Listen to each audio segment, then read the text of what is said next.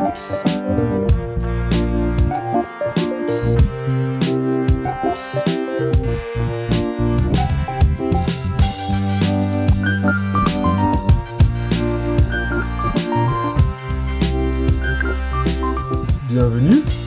Nicolas Galita et tu écoutes le syndrome de la page noire, le podcast où je vais à la rencontre de personnes qui font de l'art, qu'elles se définissent d'ailleurs ou non comme artistes. On discute de manière libre autour des enjeux de la création artistique, euh, comment trouver l'inspiration, comment garder la motivation, et puis comment gagner de l'argent quand on est artiste, puis plein d'autres sujets. Cette semaine, je te propose le replay audio d'un live que j'ai fait sur la chaîne YouTube. Le sujet était comment monétiser son art. Ça fait un moment que j'avais promis de faire le live sur ce sujet et l'épisode précédent avec Jessica m'a fait me dire que c'était le timing idéal puisqu'on avait parlé de tabou entre art et argent, entre art et business. C'était donc l'occasion de revenir dessus et de défendre ma vision de la monétisation de l'art. Comme tu le sais peut-être, je suis partisan de ce qu'on appelle la théorie des 1000 fans pour sortir de la loterie à laquelle on joue habituellement quand on essaye d'avoir un méga public. Tu sais, ce qu'on appelle percer. Eh bien, la démarche des 1000 fans, c'est tout l'opposé de percer, puisque, par définition, peu de gens, très peu de gens, peuvent percer, alors que tout le monde peut avoir 1000 fans. Je ne t'en dis pas plus, on développe ça ensemble dans l'épisode. Avant de commencer, n'oublie pas que tu peux aller t'abonner directement à la chaîne YouTube du syndrome de la page noire si tu veux être prévenu en direct des lives. Ceci étant dit, je te souhaite une très très belle écoute. Bienvenue à tous et à toutes pour ce live sur la comment monétiser euh, son art. C'est un sujet qui m'a été proposé par vous, hein, que la dernière fois qu'on a qu'on a fait un live, euh, vous avez voté pour ce sujet et c'est un sujet que que j'ai eu particulièrement envie de faire. En plus, là, j'ai fait, euh, vous l'avez peut-être entendu, hein, l'épisode, le dernier épisode, c'était avec Jessica Swady, euh, qui était une peintre et qui, justement, on a beaucoup parlé de monétisation avec elle et elle parlait du tabou qu'il y a entre l'art et le business. Euh, et, c'est un truc effectivement que j'ai observé aussi de deux manières. La première, c'est que il y a une histoire de tabou au niveau du public au niveau du public, il y, a un, truc de euh, l'argent c'est sale et l'art ça doit pas être, enfin ça doit pas se mélanger avec de l'argent. Je sais pas d'où ça vient, faudrait, euh, faudrait, euh, faudrait regarder. Il y a une, je pense qu'on a été aussi, il y a deux choses. Il y a le truc de quand un artiste devient commercial, il a tendance à diluer son art, et c'est là que c'est ça que les gens critiquent. Hello Lucille, bienvenue. Euh, c'est ça que les, ça que les gens critiquent, euh, le fait de diluer son art. Je pense que les gens parfois associent le fait de, faire de l'argent au fait de devenir un, pur produit. Il y a effectivement des, artistes qui sont, en fait des purs produits. Euh, et la deuxième truc, c'est que le, les gens, et quand je dis les gens, je m'inclus dedans, je suis pas en train de pointer les gens, on a pris l'habitude d'avoir du contenu gratuit sur internet. Et comme on a pris l'habitude euh, d'avoir du contenu gratuit sur internet, bah parfois il y a des réactions un peu un peu un peu hostiles. Je parlais avec une amie qui était qui avait assisté à un, un, live, c'était une conférence, euh, c'était une mini conférence mais comme moi là euh, filmée dans l'appartement de la de la meuf etc. sur un sujet qui l'avait intéressé et elle me disait ah mais quand même c'était 8 euros, est-ce que et alors qu'elle a même pas elle a même pas c'était dans sa dans sa chambre donc il n'y a pas eu de besoin d'avoir une salle un traiteur et je dis oui mais enfin, tu vas pas pour. Euh, c'est bizarre de te dire que tu veux la payer uniquement si elle débourse de l'argent. Tu veux la payer pour son travail, pas, pour ses coûts. Et, euh, et c'est un truc, euh, c'est un réflexe que qui a souvent. Pareil, quand j'avais mon blog Dessine-toi un emploi. Donc c'était pas vraiment une démarche artistique, mais qui ressemblait. la première fois où j'ai dit que je comptais monétiser, euh, j'ai reçu un message hyper violent qui était, euh, je sais plus, j'aurais pu vous le dire, mais mais ouais, un rapport un peu un peu un peu complexé euh, sur l'argent. Je pense qu'en plus on a nos propres complexes. Euh, chaque personne, euh, alors moi le premier, on a nos propres blocages. typiquement, moi j'ai mis 6 ans avant de monétiser quoi que ce soit que je faisais. Entre le moment où je fais l'atelier, donc l'atelier Yalita, et le premier blog que je fais de manière professionnelle, quand je dis professionnel, c'est un mot enfin normalement professionnel c'est à dire que je gagne de l'argent mais je veux dire en mode euh, en mode aussi sérieusement qu'un truc euh, professionnel euh, j'ai commencé en 2016 je crois 2015 2016 et j'ai et j'ai et j'ai monétisé en 2021 euh, parce qu'en fait j'étais bloqué parce que je savais pas comment faire parce que je me disais mais qui va payer pour pour pour ce que je fais? Et il y a souvent ça il y a l'idée de qui va payer. D'ailleurs en vrai dès qu'on fait un euro en général le, plus dur, c'est de faire un euro. Une fois que tu as fait un euro, c'est euh, tout devient plus simple. Hello Brian, euh, pour les gens qui nous rejoignent, euh, on parle monétisation. N'hésitez pas à me poser dans le chat vos questions sur euh, la monétisation euh, de manière générale. N'hésitez pas à m'interrompre. N'ayez pas peur de me déconcentrer. Le live, c'est fait pour ça. Donc je disais, de, il y a cette peur de, je sais pas d'où vient ce blocage. Je sais pas d'où il venait chez moi. J'avais peur de de de, de vendre euh, je sais pas s'il y a des gens dans l'audience qui ont cette peur de vendre et qui qui arrivent à mettre des mots là-dessus. En fait, comme je suis passé de l'autre côté, j'ai plus de mal à me rappeler dans l'état dans lequel j'étais quand j'avais peur de vendre, euh, même si je l'ai encore un peu. Je l'ai encore un peu, c'est d'ailleurs pour ça que les emails, quand je fais des emails de vente, j'ai tendance à mettre plus de travail que quand je fais un email normal, parce que je me dis, oh là là, j'ai pas envie que les gens, ils, il, euh, il soit déçu. Euh, Jérôme dit syndrome de l'imposteur. Ouais, il y a peut-être un, il y a peut-être un truc du syndrome de l'imposteur, sauf que moi j'ai pas le syndrome de l'imposteur, donc euh, ça doit quand même être lié, mais pas tout à fait, parce que même sans avoir le syndrome de l'imposteur, j'avais quand même la peur de, de vendre, de décevoir. Je me dis ouais les gens ils mettent ouais Brian dit la peur de décevoir. Je pense qu'il y a un mélange entre, entre ça, entre le syndrome de l'imposteur et la peur de décevoir. Alors syndrome de l'imposteur, on a fait un, un live déjà sur le syndrome de l'imposteur, je vous invite à, aller le regarder. Euh, la peur de décevoir, ouais, de manière, euh, de manière évidente, je pense que moi c'est ça qui me, qui me tiraillait. Et Lucille dit le rapport à l'argent. Ouais, il y a clairement un rapport à l'argent. Et, euh, et d'ailleurs, parlons-en maintenant.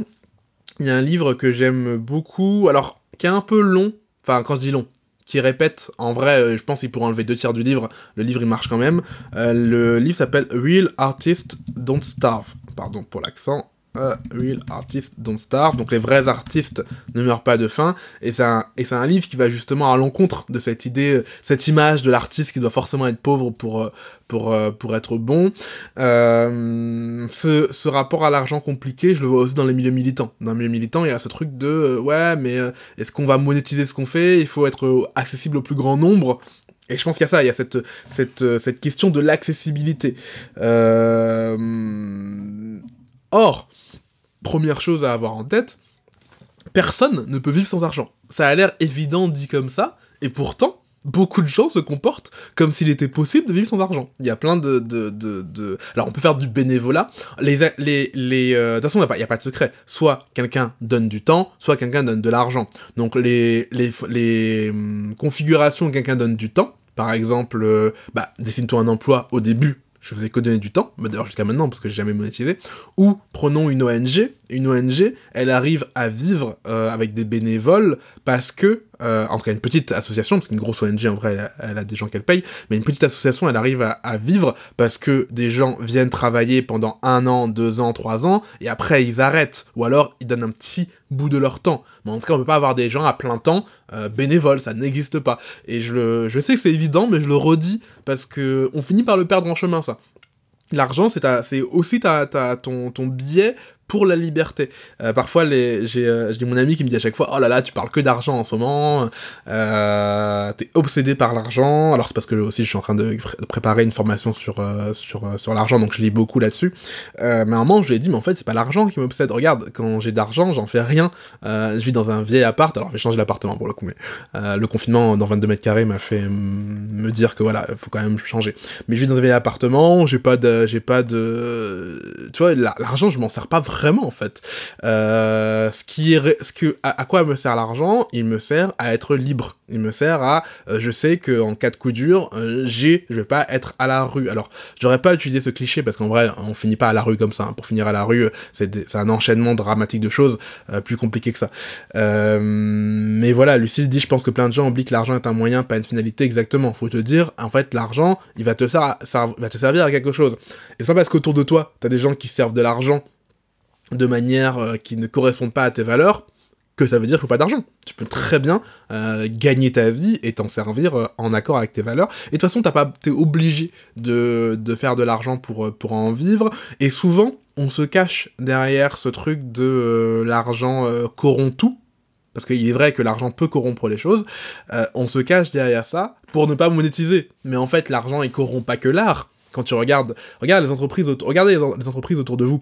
Il y a des entreprises qui sont éthiques, il y a des entreprises qui le sont pas. je vais pas citer de, de parce que je vais, me faire, des ennemis, mais, mais, mais vous voyez bien autour de vous qu'il y a, on peut servir de la nourriture en optimisant l'argent et en n'ayant rien à faire de la santé des gens qui vont ingurgiter la nourriture. Et on peut faire de la nourriture en se disant, bah oui, je vais faire de l'argent, évidemment, sinon je ne suis pas pérenne, je ne suis pas durable, mais je fais de la nourriture saine. Et donc vous pouvez être cette personne qui fait de la nourriture saine. En fait, c'est comme le rapport qu'on a souvent dans le, ce blocage par rapport euh, à la monétisation. C'est un peu comme si on était un resto, un, quelqu'un qui fait la cuisine. On voyait McDonald's et on se disait, ah, je veux pas être McDonald's, donc je lance pas de restaurant, ou alors je lance un restaurant gratuit. Mais non, faut juste, faut juste faire payer, mais payer pour les bonnes choses. Euh, ce qui amène à la deuxième euh, partie. D'ailleurs, si vous avez des questions, hein, n'hésitez pas hein, sur, euh, sur la première partie qui était les tabous et les blocages. la deuxième chose que je voulais aborder avec vous, c'est... ah attendez. et aussi, ils ont l'impression que parler d'argent leur fait imaginer que la personne qui en parle est obsédée, le voit comme une finalité, justement. Ouais, bah c'est l'échange que j'ai avec mon ami. C'est on a tendance à, mal voir les gens qui disent ouvertement qu'ils veulent gagner de l'argent. Euh, je vous invite à vous entourer de... à, passer ce tabou. Parce qu'en vrai, ce tabou, il profite euh, pas aux bonnes personnes. En fait, euh, le tabou de l'argent, il profite aux employeurs. C'est-à-dire que quand tu ne sais pas combien tes camarades de, classe de l'époque sont payés combien ton entourage est payé, bah, quand tu es dans une négociation salariale, bah, c'est plus compliqué parce que tu ne sais pas sur quoi te baser, donc tu n'as aucun intérêt euh, à, ne, à, ne, à ne pas en parler. Euh, Lucille dit surtout que ceux et celles qui ne parlent pas d'argent, ils pensent pas moins que ceux et celles qui en parlent. Oui, évidemment, en plus, euh, en plus oui. Dans, il y a un livre que j'ai mis beaucoup de temps à lire parce que je déteste son titre, qui s'appelle Père riche, Père pauvre, mais qui en fait est, très très bien, que je recommande à tout le monde, sur l'éducation financière. Alors c'est écrit par un mec ultra capitaliste, donc il faut, différencier l'idéologie du, propos, mais le propos reste très juste. le propos, il est que il y a deux euh, erreurs par rapport à l'argent. Soit t'es obsédé par l'argent et tu laisses l'argent te dominer, soit t'es euh, dans le déni par rapport à l'argent, mais tu laisses aussi le manque d'argent te dominer du coup. Euh, tout ça pour dire, euh, deuxième partie, on est souvent coincé, euh, là je reviens sur la dimension artistique, on est souvent coincé par le modèle du hit, le modèle du blockbuster. C'est quoi le modèle du blockbuster? C'est vous avez un artiste ou une artiste qui fait une, une œuvre qui explose, mais qui explose à une échelle nationale ou planétaire. le... D'ailleurs, il y a même des gens qui euh, sont les artistes d'une seule œuvre. Hein. vous savez, tous ces gens qui ont chanté, euh, qui ont chanté, euh, je sais pas, Macumba. Macumba, je, sais pas ce qu'ils chantent d'autres, les gens qui chantent Macumba. Bon, je pense à être vieux, c'est, une vieille référence, mais le, le, en vrai, même Laurie. Laurie, elle a fait, elle a fait un album, peut-être deux albums qui ont été un hit et depuis je ne sais pas ce qu'elle est devenue.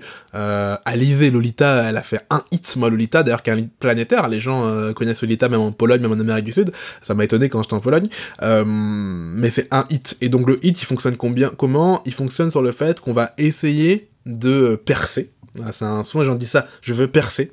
Et donc on va essayer d'avoir une forte exposition. Pourquoi euh, on cherche la forte exposition? Parce que euh, on, euh, on laisse des gens vendre à notre place. Typiquement, Laurie, c'est pas elle qui vend. Euh, je vais vous donner un, exemple. Sur un livre normal vendu à 20 euros, dans un contrat d'édition classique, l'auteur, il touche entre 1,14 et 2,27 euros en moyenne. Donc, ça veut dire que si je touche environ 2 euros euh, par, euh, par livre, si j'en vends même 10 000, ça me fait que 20 000 euros et vendre 10 000 euh, livres, c'est très dur, hein. je pense que les ventes moyennes des livres, c'est 700, 700 livres par, en moyenne. Euh, donc il y a des livres qui vendent beaucoup plus que ça, mais, euh, mais prenons même un, un auteur qui vendrait 100 000 livres, 100 000 livres, ça ferait que 100 000 euros, et, euh, et euh, brut, hein, donc euh, il faut déduire la moitié, pour qu'un travail qui parfois peut durer 3 ans, 4 ans, 5 ans, et donc 100 000 euros, ça a l'air beaucoup quand on ramène en un seul coup, mais si on ramène sur 3 ans, ça fait plus que 30 000 euros brut par an, donc 15 000 euros net par an, environ le SMIC en vrai. Donc le, le modèle du hit pour gagner, euh, pour gagner euh, beaucoup, beaucoup, beaucoup d'argent, euh, il, faut, il faut toucher vraiment beaucoup, beaucoup, beaucoup, beaucoup, beaucoup de monde. Virginie dit on touche pas à Jean-Pierre Madère, qui a chanté aussi Disparu. Je sais pas ce que c'est Disparu. Non, mais j'adore Macumba, hein. là n'est pas la question, juste je ne connais pas les autres hits de cette personne. Et donc, si je reviens à mon, à mon idée du livre, c'est pourquoi c'est comme ça? C'est parce qu'en fait, il faut rémunérer toute la chaîne de production. Il faut rémunérer l'éditeur, les graphistes, les relecteurs, les libraires, l'imprimeur, etc. En plus, il y a un truc du monopole qui fait que les éditeurs étant monopole, ils ont tendance à prendre plus que ce qu'ils devraient prendre. Euh, mais en tout cas, c'est une loterie. Si jamais tu veux gagner ta vie en écrivant euh, et euh, en vendant des livres, si jamais tu les vends comme ça, si ton modèle unique de monétisation c'est le blockbuster, bah c'est une loterie. Et c'est pareil pour tout. C'est pareil si t'es un peintre, c'est pareil si t'es un chanteur, c'est une chanteuse, c'est pareil, peu importe l'art que tu fais. Euh, même les youtubeurs, euh, regardez le... le, J'avais regardé moi pour, euh, une formation, les revenus d'un youtubeur qui s'appelle Linguistica. Enfin la chaîne YouTube s'appelle Linguistica. D'ailleurs c'est une chaîne incroyable que je vous invite à, à aller regarder. notamment la vidéo sur l'Académie française qui est ouf, qui montre à quel point l'Académie française en fait c'est pas du tout une référence linguistique contrairement à ce qu'on croit. Euh, et qu'elle est moquée par tous les linguistes. Hein. Il n'y a aucun linguiste qui prend au sérieux l'Académie française. Donc ce vidéaste, euh, il, euh, il a 350 000 abonnés. Il fait des vidéos à 150 000 vues, 100 000 vues à chaque fois. Et ce vidéaste, il a gagné, l'année dernière, 40 000 euros de revenus. 40 000 euros de revenus, c'est ce que moi j'ai fait en un an avec l'atelier, avec 2500 abonnés en moyenne. Alors je dis pas ça pour, euh, pour vous donner mes chiffres, on s'en fiche, mais c'est pour vous donner la, la différence qu'il y a entre les deux, c'est-à-dire qu'avec euh, 100... Euh, euh, attends, 3000, 3000 pour aller à 300 000, c'est 100 abonnés fois plus, c'est ça? 3000, 30 000, ouais voilà. Avec 100 fois moins d'abonnés, je fais exactement le même chiffre que lui. Et, ce ratio de 1 à 100, vous le retrouvez partout. Euh, pareil, j'ai des amis qui, euh, vendent du, euh, qui sont, qui ont des chaînes YouTube et qui font, avec 100 fois moins de, de, d'audience qu'un Norman, qu'un Cyprien, quasiment autant de revenus qu'eux. Pourquoi? Parce qu'en fait, le modèle du blockbuster, il repose toujours sur soit quelqu'un d'autre vend à ma place. Donc euh, ça c'est le, modèle du livre. Euh, euh, j'ai un éditeur qui travaille pour moi, qui vend pour moi. Soit modèle YouTube, modèle de la télé, le, sponsor, la pub. J'ai quelqu'un qui va qui va qui va acheter mon audience. Alors en plus, et, et ce que je trouve ouf en plus, c'est que ce modèle-là, il est souvent considéré comme plus éthique que le modèle que je vous présenter euh, dans deux secondes, qui est de vendre un produit. Euh, je vois, je regarde souvent les vidéos de, il y a deux youtubeurs que j'aime bien, qui sont Incréatif d'un côté et euh, Marketing Mania de l'autre. ils parlent tous les deux de marketing, sauf que Incréatif, il se rémunère que via des placements de produits et de la pub, et Marketing Mania lui vend des formations. Marketing Mania, ils ont quasiment le même nombre d'abonnés, Marketing Mania vend, gagne beaucoup beaucoup plus d'argent, et il y, a une vidéo d'un créatif où il critique ce modèle, où il dit ah c'est pas très c'est pas très moral, euh, on essaye de vendre des, choses à des gens, des formations, en leur faisant croire que, euh, et à chaque fois je me dis mais attends mais mais en quoi c'est plus c'est moins moral que de vendre du coca? T'es là et tu euh, et en fait tu sacrifies ton audience à Coca-Cola. Alors je dis Coca-Cola j'ai rien contre Coca-Cola. Enfin, si, j'ai. Je vais arrêter de dire comme si j'avais rien contre certaines. Si, j'ai contre Coca-Cola parce qu'ils vendent un produit qui est mauvais pour la santé. Euh, et euh, je pensais à eux parce que c'est leur PD, c'est leur, euh, c'est PGTF1 qui a dit ce que je vends à Coca-Cola, moi, c'est le temps de cerveau disponible de mes téléspectateurs. Et en fait, est-ce que c'est si moral que ça de vendre le temps de cerveau de, ton public? T'as, sué pour avoir un public qui te fait confiance et euh, et euh, et tu le vends à des et tu le et tu donnes à des publicitaires que tu ne contrôles pas. Alors il y, a, évidemment parmi eux, il y aura probablement des publicitaires que enfin des entreprises que t'aimes bien. Hein. Euh, l'emplacement de produits, on essaye de placer des produits qu'on aime bien minimum, mais euh, si jamais t'as que deux placements de produits dans l'année, enfin deux propositions de placement de produits dans l'année et que t'aimes le produit mais pas tant que ça, tu vas faire quoi? Tu vas probablement le prendre aussi. C'est ça souvent que les gens critiquent dans l'influence de l'argent sur le sur le sur le sur l'art, c'est que souvent bah, on se laisse corrompre par le placement de produit, par la pub, et en fait, la pub, elle est pas bénéfique pour ton, pour ton audience. C'est un espèce de mal nécessaire, tu vois. Personne aime se taper des pubs sur YouTube. Et à pire, maintenant, il y a Utip. Utip, c'est un truc où tu vas regarder des pubs volontairement pour donner de l'argent à, l'auteur. Enfin, je trouve ça horrible, moi, comme modèle. Euh, alors, si c'est uniquement ce que vous faites, euh, c'est pas grave, on doit tous commencer par, là, par, quelque part, mais, en tout cas, ça rapporte très peu d'argent. Parce qu'en fait, et c'est logique, puisqu'en fait, tu, euh, si jamais Coca vend une canette à 1 euro, elle va pas te donner 1 euro des ventes, elle va te donner 1 centime pour faire sa pub. C'est pour ça que tu gagnes 100 fois moins par rapport à vendre le produit. Jérôme dit euh, la rémunération des auteurs, d'où le succès des modèles disruptifs d'auto-édition comme Amazon, Kindle, Direct Publishing. Bah oui, Amazon, KDP, pourquoi ça marche aussi bien? Parce que Amazon vous promette 70% euh, euh, des revenus. alors, entre 30 et 70%, je crois. 70% si le livre il est entre 3 euros et 10 euros, et 30% sinon. Parce qu'en fait, ils, invitent les gens à mettre des Kindle entre à, environ 10 euros. Euh donc voilà, le modèle de la pub, en fait, euh, c'est un modèle qui, séduit beaucoup de gens, parce que les gens se disent, en fait, parce qu'ils souvent ils voient pas euh, pourquoi, comment faire autrement. Ils disent voilà, je vais faire de, je vais faire des vidéos, et puis je vais, je vais être repéré, je vais percer, et quand je vais percer, c'est là que je vais gagner de l'argent. Et donc ils ont un modèle où je galère, je galère, je galère, je galère, je gagne rien, je gagne rien, et puis d'un coup je gagne beaucoup d'argent. Le problème c'est que la probabilité de d'un coup de gagner beaucoup d'argent, elle est très très très très très très faible. Et c'est pour ça que souvent les carrières artistiques sont vues par les parents, par la société, comme des carrières très dangereuses. Parce qu'effectivement, si votre seul modèle de monétisation c'est le blockbuster, bah, vous êtes dans la merde. Faut, faut, faut, faut beaucoup beaucoup de chance faire un blockbuster euh, et c'est beaucoup de stress c'est beaucoup de pression euh, qui en plus influe sur votre art parce que tous les arts ne sont pas éligibles au blockbuster si vous voulez faire euh, du, du rap tous les raps peuvent pas devenir un blockbuster. Euh, le, le, si vous faites de la musique, toutes les musiques peuvent pas devenir du blockbuster. Euh, si vous faites de la, de la musique un peu spéciale, un peu, un peu euh, que le grand public n'aime pas, bah vous aurez, vous aurez jamais un blockbuster. Ceci étant dit, ça amène à la troisième partie, et pareil, n'hésitez pas à me, à me, couper, à poser des, des, questions. Troisième partie qui est la théorie des 1000 fans. La théorie des 1000 fans, c'est quoi? C'est l'idée qu'on peut vendre directement à son public et que si on vend directement à son public, euh, on n'a pas besoin d'autant d'une audience si grande que ça. Et, euh, d'ailleurs, euh, c'est un, article, hein, si vous tapez sur internet The Two 1000 Fans, vous allez le retrouver, cet, article, qui est très très connu. Et, et il te dit, en fait, si tu vends ça intermédiaire et que tu as 1000 personnes qui sont prêtes à te donner par an 100 euros, bah ça fait déjà un revenu à 100 000 en fait. Ça fait déjà un revenu à 100 000 avec juste 1000 personnes.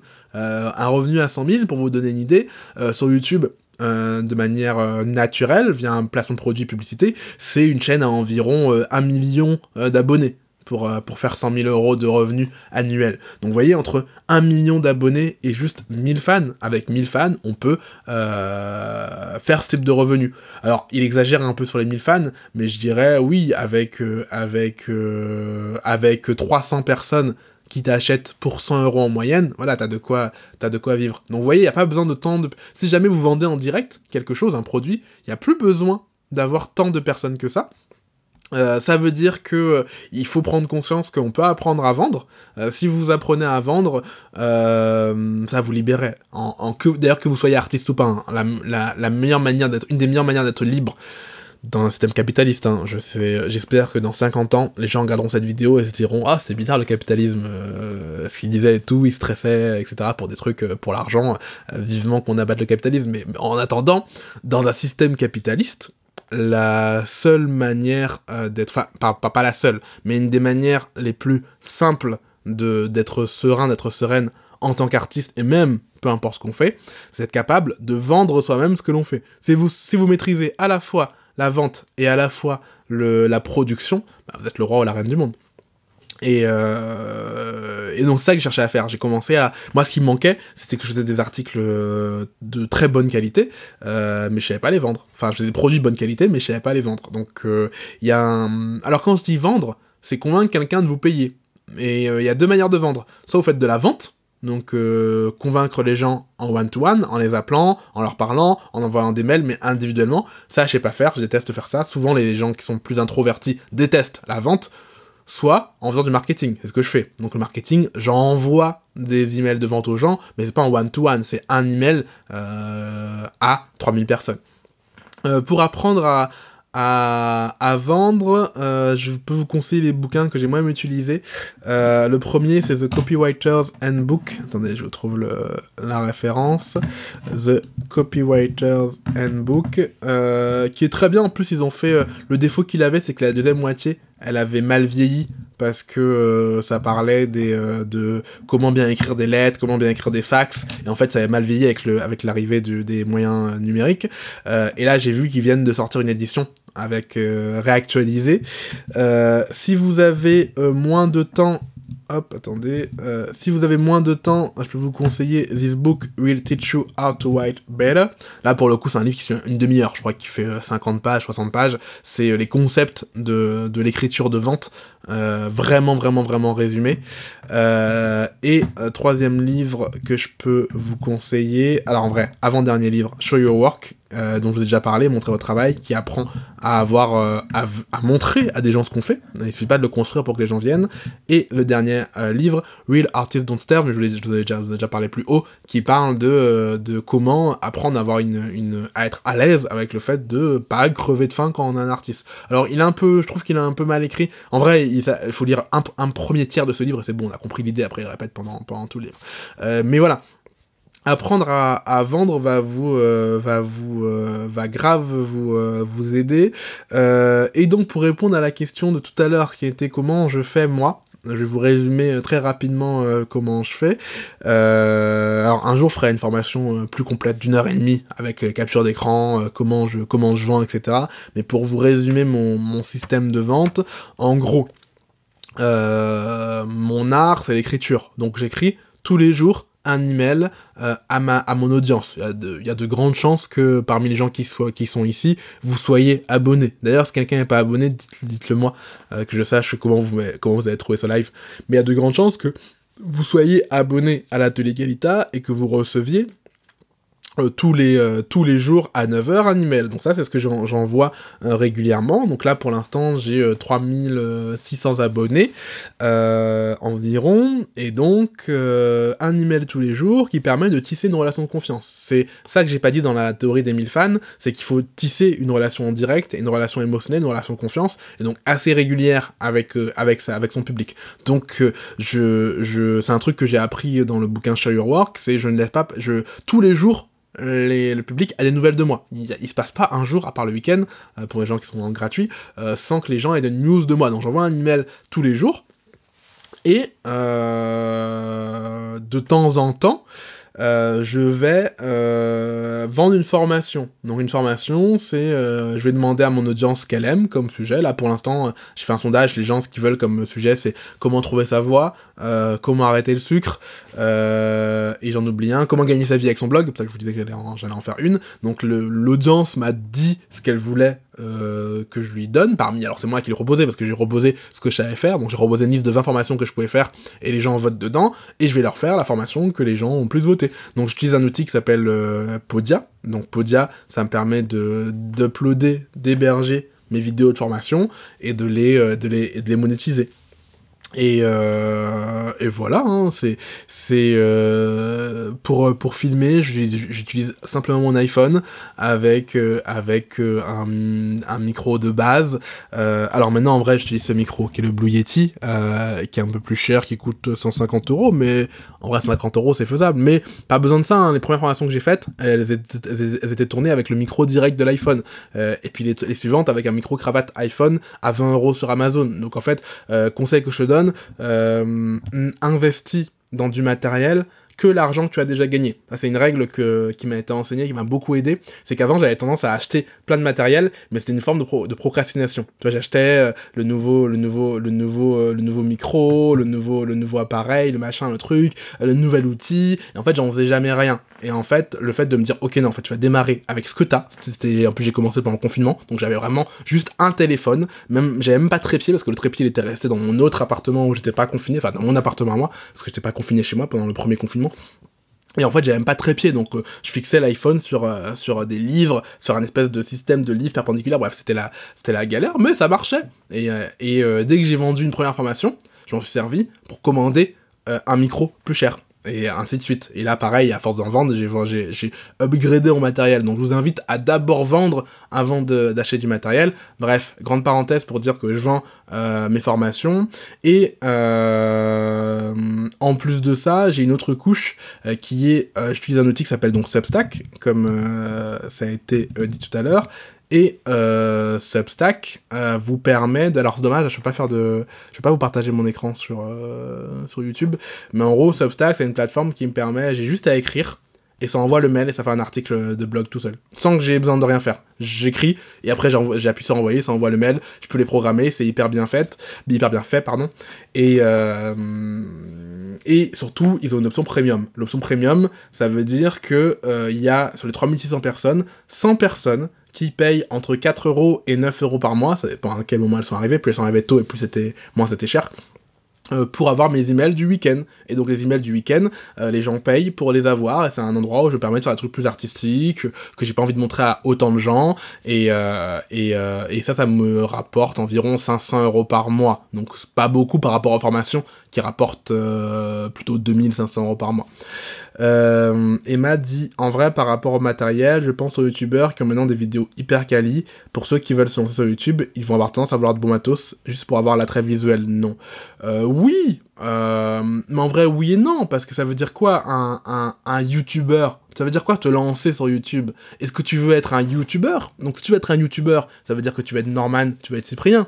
Euh, oui, tu vas probablement avoir besoin de d'un attrait visuel. Et encore, hein, je, je fais remarquer que Norman et Cyprien ont commencé avec des caméras pas chères du tout, tu sais les iFish Cam là qui font un effet, euh, qui font un effet, euh, un effet boule comme ça, qui, ont été inspirés de Jamel Debbouze, parce que Jamel Debbouze avait un format comme ça avec une avec une avec une fiche iCam euh, très haut où tu vois tout dans leur chambre. Et donc à la base les premiers ils ont pas euh, utilisé beaucoup de matériel. Hein. on l'oublie souvent. C'est c'est qu'on veut se comparer à Norman Cyprien de 2021 en oubliant ce qu'était Norman Cyprien de 2010-2011. C'est ça qu'il faut voir. C'est à comment ils ont. Faut pas se comparer à la version finale de quelqu'un. Faut se comparer au même au même niveau euh, qu'il était par rapport à nous.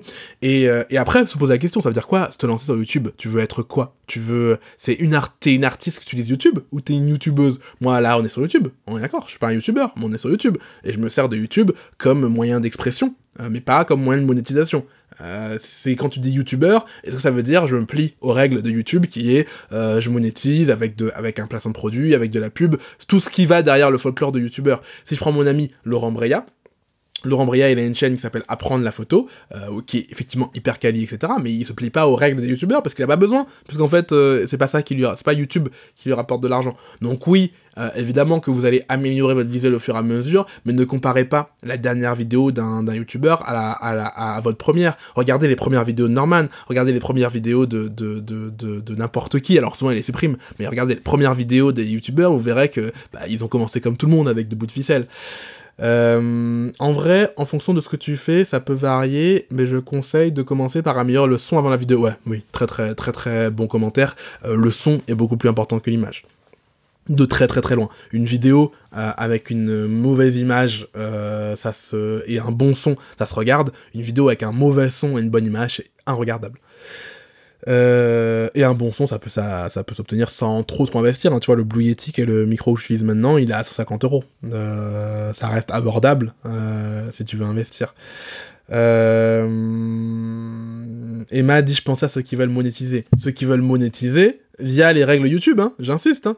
encore une fois, Laurent Briard d'apprendre la photo, il monétise bien plus que la plupart des youtubeurs que tu connais.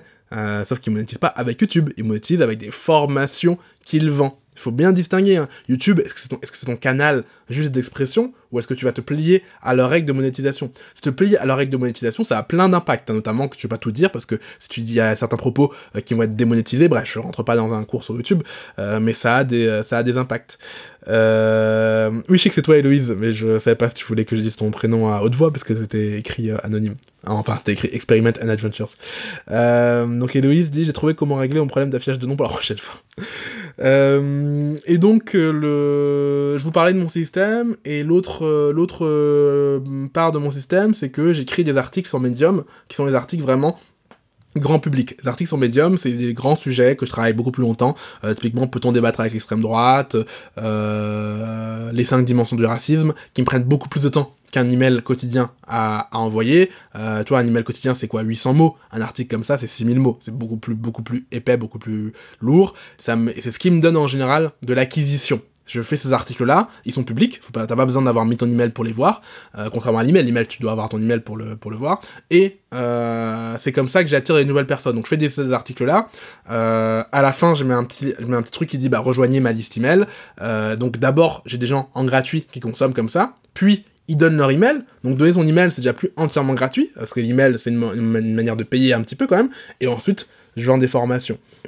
Mais un truc qui est hyper fondamental, c'est que le, le, si tu veux vraiment euh, vivre avec la théorie des 1000 fans, il te faut les emails des gens. J'ai oublié de le dire. Il te faut les emails des gens. Parce que si tu, si tu fonctionnes par YouTube, par Instagram, par Facebook, par ce que tu veux, en fait, tu n'es jamais sûr d'atteindre toutes les personnes. Vous voyez, prenons le, prenons le, cette chaîne.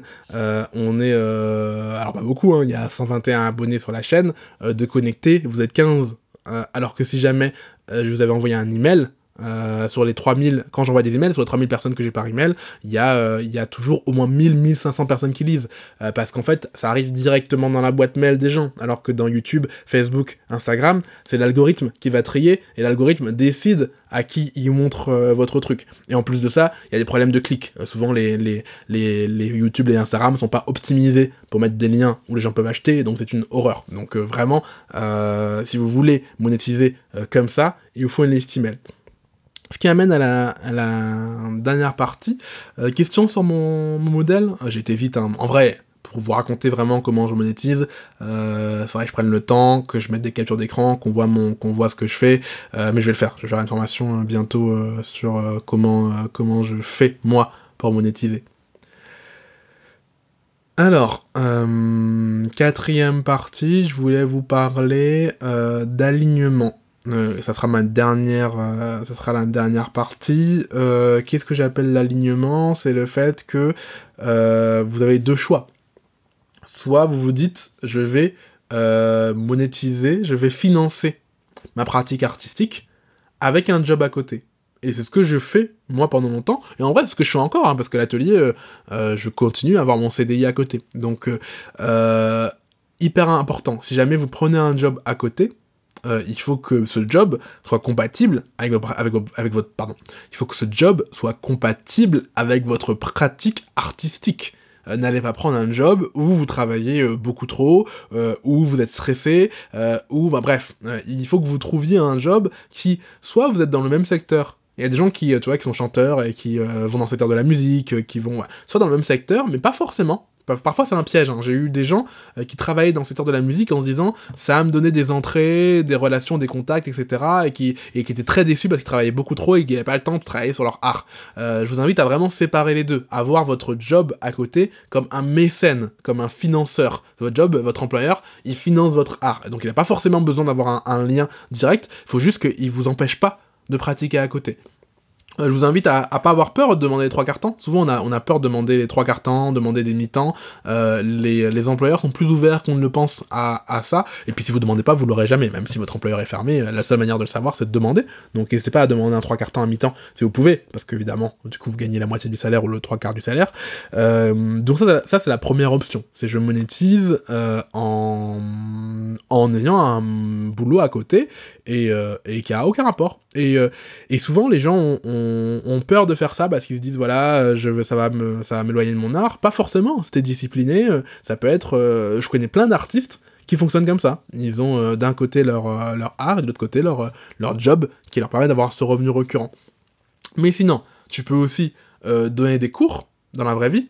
Les artistes ont souvent un truc à dire, parce que tu peux enseigner, bah si t'es chanteuse, tu peux enseigner comment chanter, si t'es euh, peintre, tu peux enseigner comment peindre, enfin tu vois, de manière assez évidente, tu peux euh, donner des cours sur ta pratique artistique, si t'es musicien, tu peux donner des cours de musique, il y a plein d'enfants et de parents qui, euh, attendent qu'on leur, qu'on leur propose des cours de musique, tu peux donner des cours en ligne, donc il y a plein de plateformes maintenant pour faire des cours donc en direct en ligne avec les gens mais tu peux aussi faire comme moi faire des formations. Donc une formation c'est euh, tu prends un sujet que tu maîtrises euh, alors je maîtrise tu maîtrises même pas hein, tu as besoin juste de d'avoir d'avoir euh, un petit peu d'avance par rapport aux gens hein. c'est le grand secret de la formation. Le, le t'as besoin d'être capable de d'avoir au contraire c'est très bien les débutants en formation.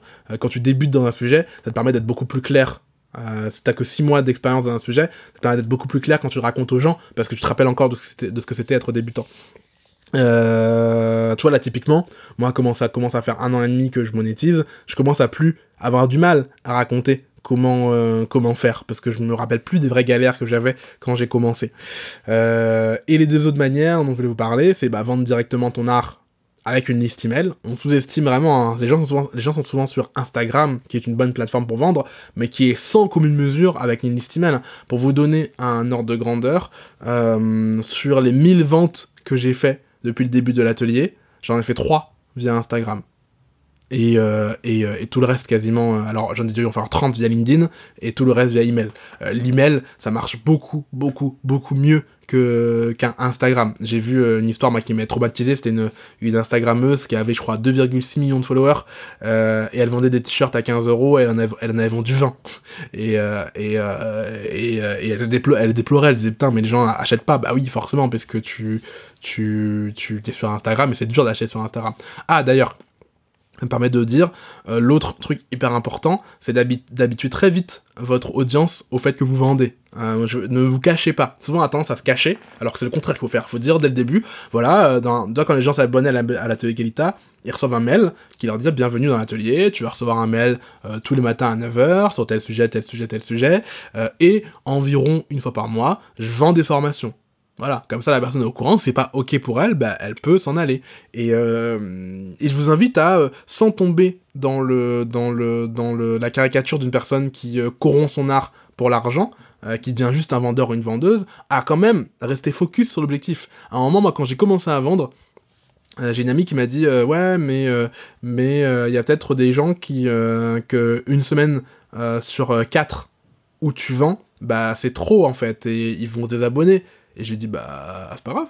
Enfin, il me rapporte pas d'argent. Il faut aussi avoir un truc très pragmatique qui est, euh, qu'est-ce que tu préfères? Tu préfères avoir euh, plein d'abonnés, tu préfères avoir 10 000 abonnés, euh, ce qu'on appelle en marketing une vanity metrics, donc c'est un chiffre de vanité. Si tu préfères avoir 10 000 abonnés, 1 million de likes sur Instagram, ou des gens qui sont prêts à t'acheter. Moi, il a pas photo. Entre, je, je voudrais pas être l'instagrammeuse, à je n'envie pas du tout la situation. T'imagines, t'es une, une instagrammeuse ou un instagrammeur à 2,5 millions d'abonnés et en fait les gens sont pas prêts à t'acheter des trucs. Euh, bah c'est nul en fait. Euh, parce qu'en plus, t'as, les, tous les problèmes de la célébrité. C'est que là, comme t'es visible, bah, quand tu sors dans la rue, bah, 2,8 millions d'abonnés, les gens te reconnaissent. Euh, et en plus de ça, bah, t'as même pas le, t'as même pas ce truc de gagner plein d'argent, va de gagner de l'argent avec. Donc, le, je vous invite vraiment à, à, être pragmatique, à ne pas, alors ne tombez pas dans je fais les trucs que pour gagner de l'argent, c'est horrible aussi, mais tombez pas dans le truc inverse qui est euh, je j'ai tellement peur de vendre que j'oublie que bah, ça reste quand même un objectif à la fin. Donc euh, moi vraiment entre avoir euh, 2000 2500 euh, abonnés euh, et je vends une semaine sur quatre ou avoir 5000 abonnés et je vends pas. J'ai déjà fait en plus. En vrai, c'est déjà fait. Je dis, c'est pas, pas, une fiction. Dessine-toi un emploi. J'avais 10 000 abonnés email. Les gens adoraient mes blogs. Ils adoraient mes articles. Le, blog Dessine-toi un emploi, il fait encore aujourd'hui plus de vues que l'atelier. Je crois qu'il fait 300 000 vues par an. Alors je n'écris plus Dessine-toi un emploi. Euh, mais ça rapporte rien. Et au contraire, j'ai dépensé environ entre 10 000 et 15 000 euros sur 3 ans pour ce blog. Et il m'a jamais rien rapporté. Bah, c'est cool, mais les likes, ça donne pas à manger.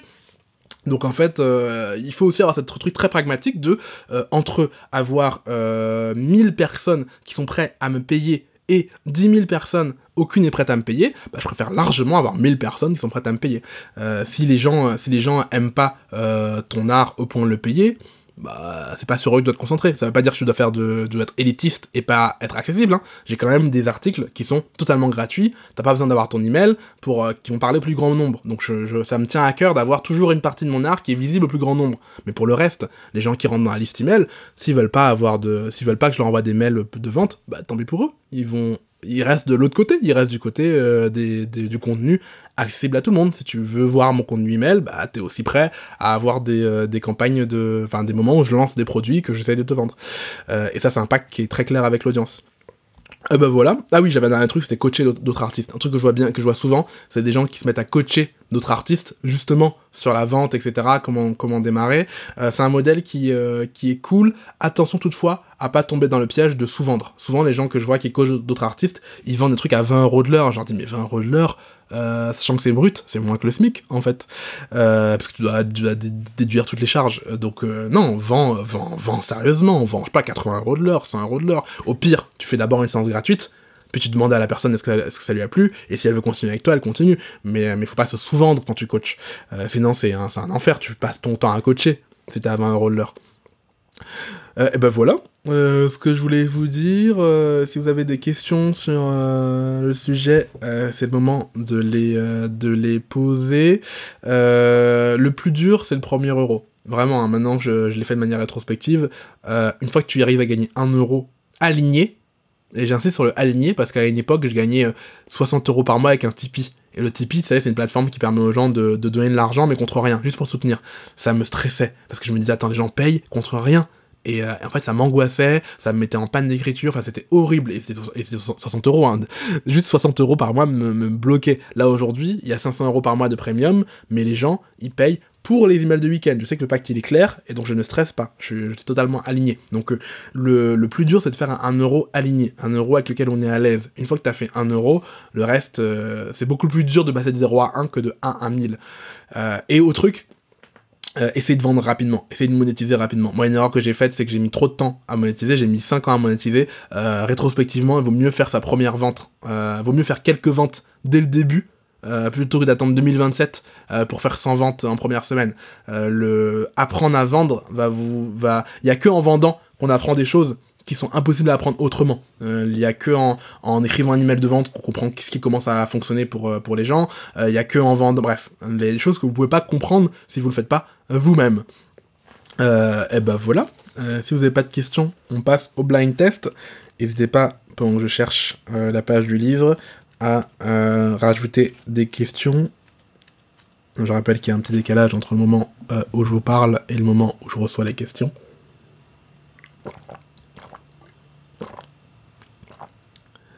Euh, Joyce dit trop de temps à monétiser, c'est tout moi mais ça va changer. Ouais, je t'invite. C'est dur, hein. Je vais pas faire le mec euh, gourou californien avec des dents blanches qui dit euh, ouais tout est possible. Si tu peux le rêver, tu peux le faire. Non, c'est dur. C'est très dur euh, mais je regrette de pas l'avoir fait plus tôt. C'est ça que j'essaye de dire, c'est de, de, de, faites pas la même erreur que moi qui est de mettre des années à monétiser. Maintenant, je m'en, je m'en mords pas les doigts parce qu'en fait, c'était, c'était le cheminement, c'était le parcours, on, met le temps, on met le temps qu'il faut mettre. Hein. Euh, s'il faut que ça, s'il faut que ça mette 10 ans, ça mettra 10 ans. Si vous avez besoin de 20 ans pour monétiser, vous aurez besoin de 20 ans. Mais, euh, mais si vous arrivez à, à, à accélérer, ouais, ça, ça change tout. Et vraiment, je suis, euh, je suis monétisé ça change tout dans la vie. Quand les gens payent pour ce que vous faites, bah déjà il y a une relation plus saine qui s'établit entre vous parce que vous avez encore plus à cœur de faire du bon produit. et comme vous faites une relation directe, bah vous n'êtes pas corrompu. Ce qui corrompt, c'est quoi? C'est quand c'est de faire un blockbuster. Si, si c'est de faire le modèle blockbuster qu'on a vu tout à l'heure, le modèle blockbuster va te pousser à faire de l'art blockbuster, c'est sûr. Mais quand tu fais un, truc directement avec ton public, un petit public, bah tu c'est des gens qui t'ont qui t'ont trouvé, euh, qui aimaient ce que tu faisais. Donc il euh, n'y a pas de raison. Brian dit il faut être patient. Euh, oui oui évidemment hein, tout ne, tout ne, il faut y aller marche par marche. mais ce que je veux dire c'est faut pas trop attendre pour monétiser tu vois, sur des tour un emploi, j'ai beaucoup trop attendu. Alors déjà, j'ai attendu pour euh, demander, des, demander des emails, qui est en fait une première forme de monétisation, parce que l'email, c'est une sorte de paiement gratuit, euh, et euh, paiement gratuit, pardon, et donc j'ai attendu beaucoup trop longtemps avant d'avoir demandé des emails, et après beaucoup trop longtemps avant de faire un produit que je je, je donnais. Héloïse dit, dit c'est quoi l'impact de la monétisation sur mon art? Ah, C'est une très bonne question. Bah déjà, ça m'a permis d'en faire beaucoup plus parce qu'en fait, euh, je traite mon art beaucoup plus sérieusement qu'avant. Avant, je pouvais euh, faire 6 mois sans rien faire, 7 mois sans rien faire, etc., etc.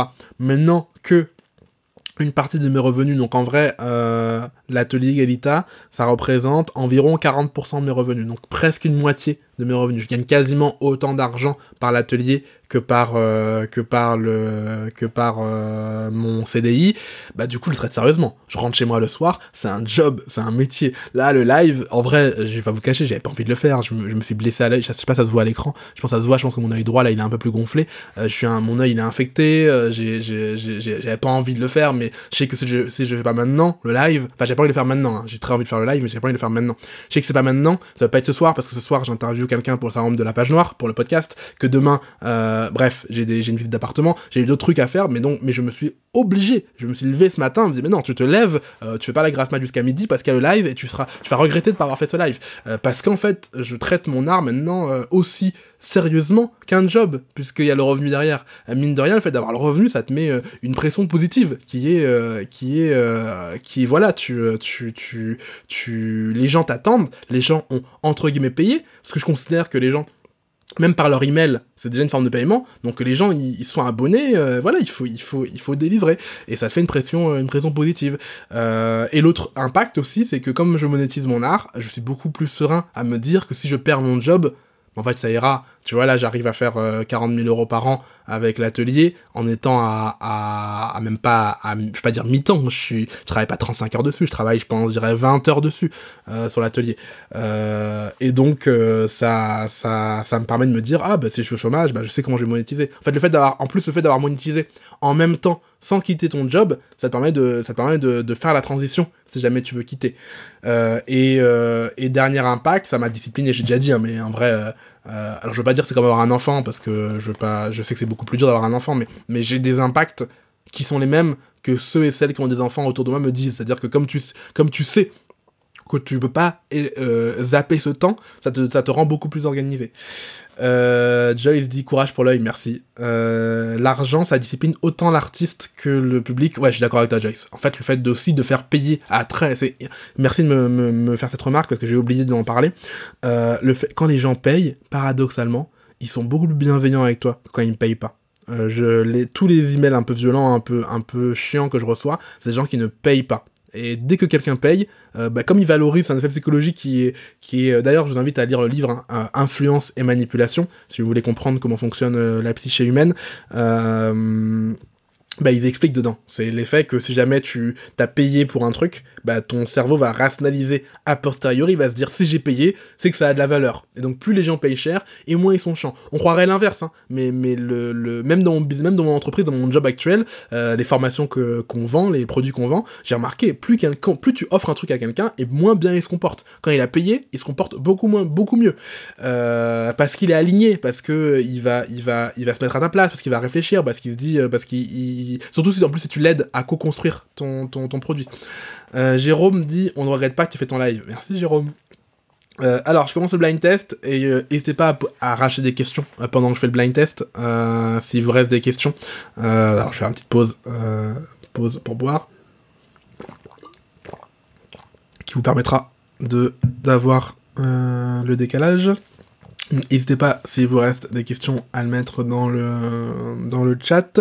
Euh, et j'attaque maintenant la, la, lecture en blind test. Donc le jeu, quel est-il? Je vais lire euh, un livre, et dès que, dès que, euh, dès que quelqu'un trouve de quel livre il s'agit, il a gagné, il ou elle a. Ah oui, merci Louise. T'as raté une question Brian sur quand mettre le prix. Euh, oui, euh, très très bonne question. Euh, oui, merci. Euh, comment tu mets le prix? En vrai, au hasard. En vrai, au hasard, le, grand secret du pricing, c'est que tu les mets au hasard. Euh, tu peux regarder autour de toi la concurrence que ce que ce qu'ils font, mais ça veut rien dire. Parfois, ils, sont juste sous-pricés. le bon prix, c'est le prix avec lequel tu es à l'aise. Si jamais tu si jamais tu, tu fais un prix trop bas et que tu nourris une sorte de somme parce que tu dis ah là là ça me permet pas de vivre et je suis sous-payé c'est pas bon. Si tu prices trop haut et que ça te stresse trop c'est pas bon non plus. Euh, je t'invite quand même à être à pricer un poil plus haut que euh, ce avec quoi tu es confortable. Mais un poil hein. euh, typiquement moi c'est Nina euh, qui m'avait dit à l'époque de l'atelier, j'ai envisagé moi de vendre mes formations à 9 euros pour les premiums et 19 euros pour les, réguliers. Elle m'a dit mais t'es malade, euh, vends au moins le double. Et, euh, et je dis ah je sais pas. Elle m'a dit non non mais tu vends au moins le double. Et du coup j'ai vendu à 39 et 19. Et en fait je suis bien content d'avoir vendu à 39 et 19. Surtout maintenant que j'ai maintenant que j'ai vu l'envers du décor, qui a la TVA, les, taxes etc. Maintenant bah je suis en train vu que je viens de dépasser le seuil de la TVA, je vais probablement augmenter les prix encore. Mais mais euh, et puis je regarde autour de moi, il y a des gens qui vendent, un truc moins bien que moi, la même formation, à 79 euros, donc il y a de la marge. Euh, en tout cas, euh, un truc sur le prix, rappelez-vous que si jamais vous n'êtes pas dans le modèle du blockbuster, vous avez intérêt à vendre cher. Parce qu'en fait, euh, comme tu, ton audience est limitée, bah même, prenons une, imagine, imagine que tu as 1000 personnes dans ta liste email et que tu vends un produit à 1 euro. Même si tout le monde l'achète, ça fait que 1000 euros. Alors que si jamais tu vends un produit à, je sais pas, à 50 euros, et qu'il y a 30 euh, personnes qui l'achètent, t'as 1500 euros. Donc tu vois, il faut aussi faire l'équilibre que cet effet, effectivement, moins tu vends cher, plus les gens vont acheter. Mais euh, autant Carrefour peut vendre à toute la France, toi tu peux pas. Donc en fait, il faut faire attention à pas trop baisser le prix parce que tu es limité par ton audience de base, une limite que n'a pas une grosse entreprise. Euh, autre chose sur le pricing que je peux te dire, c'est euh, il faut essayer, faut parfois aussi essayer de réfléchir à l'envers. C'est en coaching, dis-toi, en fait, tu veux travailler combien d'heures? Imaginons que tu dis euh, par par par semaine. je veux gagner, disons, 500 euros net. 500 euros net, donc 1000 euros brut. Comme ça, 500 euros net par semaine, ça va nous amener à 2000 euros net par, euh, mois. Donc 500 euros net par semaine, donc 1000 euros brut. D'ailleurs, de manière générale, multiplie toujours par deux pour avoir le, brut net. Euh, donc je veux avoir 500, je veux avoir 1000 euros brut par semaine. Euh, je, peux faire combien de coaching en combien d'heures de coaching je peux faire par semaine? Euh, Bah je pense que je suis capable de euh, d'en faire 10 par semaine parce que j'ai assez de clients, j'ai assez d'audience, etc. Bah je, je peux en faire 10 par semaine. Bah il faudrait qu'idéalement j'arrive à vendre 100 euros de l'heure. Et c'est mon objectif. Alors peut-être que je vais pas faire 100 euros direct, peut-être que je vais faire d'abord 80 euros, peut-être que je vais faire d'abord 50 euros, mais au moins j'ai une idée de où je dois tendre pour avoir mon revenu cible. Donc faut, je vous invite à faire dans ce sens-là. Combien j'ai besoin de gagner et hop, ça vous permettra de, fixer. Donc combien j'ai besoin de gagner et combien de temps je suis prêt à y passer. Ça les deux variables. Euh, bah, merci de Héloïse pour m'avoir rappelé la question. Je passe au blind test. Mais n'hésitez pas à arracher des questions si, euh, vous en manque. Donc, blind test. Euh, je vous lis. là, je suis à la page 112 du livre. Je commence à lire. Et la première personne qui voit a gagné. Le réflexe qui consiste à garder pour vous ce que vous avez appris n'est pas seulement indigne, il est aussi dangereux. Tout ce que vous ne partagez pas avec générosité est perdu. Vous ouvrez votre coffre et il ne reste que des cendres. Partagez vos secrets de fabrication. Aux États-Unis, le petit monde du barbecue est réputé pour ses secrets et son esprit de, compétition. L'hiver dernier, j'ai eu l'immense surprise d'être... Euh, ah Héloïse a encore euh, gagné. Euh, donc oui, c'était effectivement Show Your Work. Mais c'est pas toi qui avais déjà gagné, Héloïse, la dernière fois? Euh, hop, show your work. Ouais. Euh, alors ce qu'on va faire, c'est que euh, en vrai, allez, j'en envoie trois. Je suis gentil. Je crois que en plus c'est lui, tu l'as pas déjà. Je te l'ai pas, je te l'ai pas offert. déjà celui-là. ok. Alors ce qu'on va faire, c'est que Emma et Lucille, je vous en offre. allez, j'en offre trois. Allez, j'en offre trois et envoyez-moi un mail euh, euh, envoyez, moi un mail euh, et je vous offre un des de la liste pour ceux qui ont déjà sur Your Work.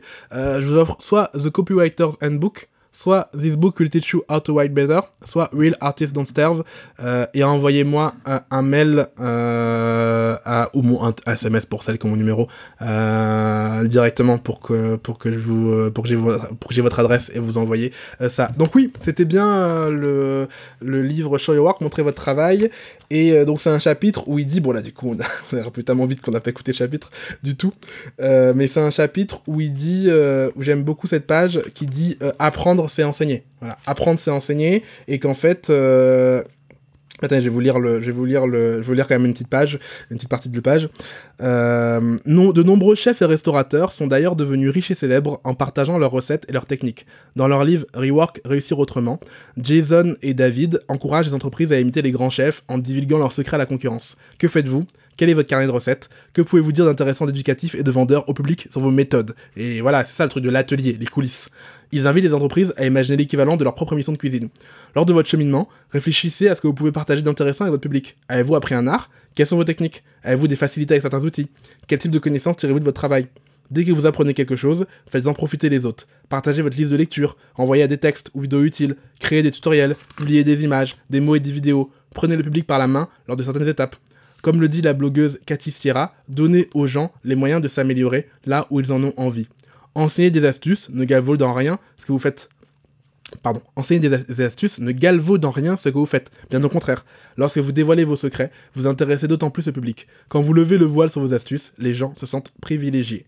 Euh, et mieux encore, quand vous partagez vos connaissances et votre travail, vous recevez une forme d'éducation en retour.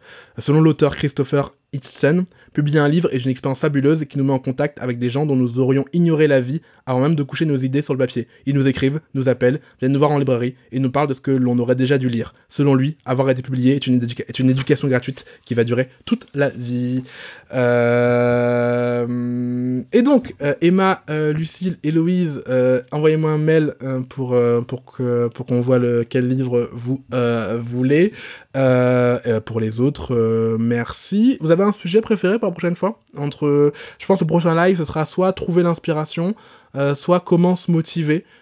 J'hésite encore. Est-ce qu'il y a un sujet qui vous, qui vous parle plus qu'un autre entre trouver l'inspiration ou comment se motiver, comment, comment se motiver à faire les trucs, à faire les trucs régulièrement, ou autre sujet. En attendant, abonnez-vous pour parler comme un youtubeur. Euh, ça vous permettra d'être au courant des, euh, dernières, euh, des actus. donc ça, sera l'épisode de dimanche qui va sortir. Je vais faire sortir ce live en épisode dimanche. comment se motiver? Motivation. Oh là, il, semble y avoir un consensus sur la motivation. Ok, eh ben, euh, sauf si quelqu'un euh, s'y oppose maintenant, euh, a priori, le prochain live sera sur la motivation. Alors, je sais pas quand est-ce que le prochain live partira. Je pense que un live par mois, c'est pas mal. Maintenant que j'ai repris, à la base, je faisais des lives toutes les semaines parce que je voulais pas faire d'interviews à distance. Maintenant que j'ai appris à faire des interviews à distance, bah, je vais reprendre un peu les, les interviews d'artistes. ah, très bon sujet, Jérôme. Comment rester intéressant dans la durée? Ouais, je me le, je me le note, c'est un excellent sujet peut-être pour un, pour un prochain, mais je me note l'idée. Euh, qu'il parle maintenant au stade à jamais. Super Eh ben, euh, merci à toutes et à tous euh, de m'avoir écouté. Euh, et je vous dis bah, à demain 9h pour les gens qui sont, qui sont abonnés à l'atelier. Et ceux qui y sont pas, mais je doute que vous soyez, qui est vraiment des gens pas abonnés, ceux qui sont pas, abonnez-vous en tapant Atelier Galita dans Google et en laissant votre email. Merci encore Merci d'avoir écouté cet épisode. Si tu écoutes ça, c'est que l'épisode t'a tenu suffisamment en haleine ou que tu as eu la flemme d'arrêter le son parce que le bouton était trop loin. Si par un hasard extraordinaire tu écoutes cet épisode alors que tu n'es pas abonné à l'atelier Galita, c'est le moment de me rejoindre. Tape Atelier Galita dans Google et laisse ton email sur la page. L'Atelier Galita, c'est mon espace de création. L'idée, c'est d'envoyer une dose d'inspiration chaque matin dans ta boîte email. Il n'y a pas de thématique particulière, mais il y a une promesse, de proposer l'inverse des actualités. C'est-à-dire que là où les actualités sont anxiogènes, éphémères, futiles, je te propose un contenu épanouissant, intemporel, utile. Tu peux évidemment aussi t'abonner sur la plateforme que tu utilises pour écouter et laisser un avis sur ce podcast. Ceci étant dit, je te dis encore merci de m'avoir écouté et à dimanche prochain, 18h, pour un autre épisode du syndrome de la page noire. D'ici là, garde la pêche et mange des poires.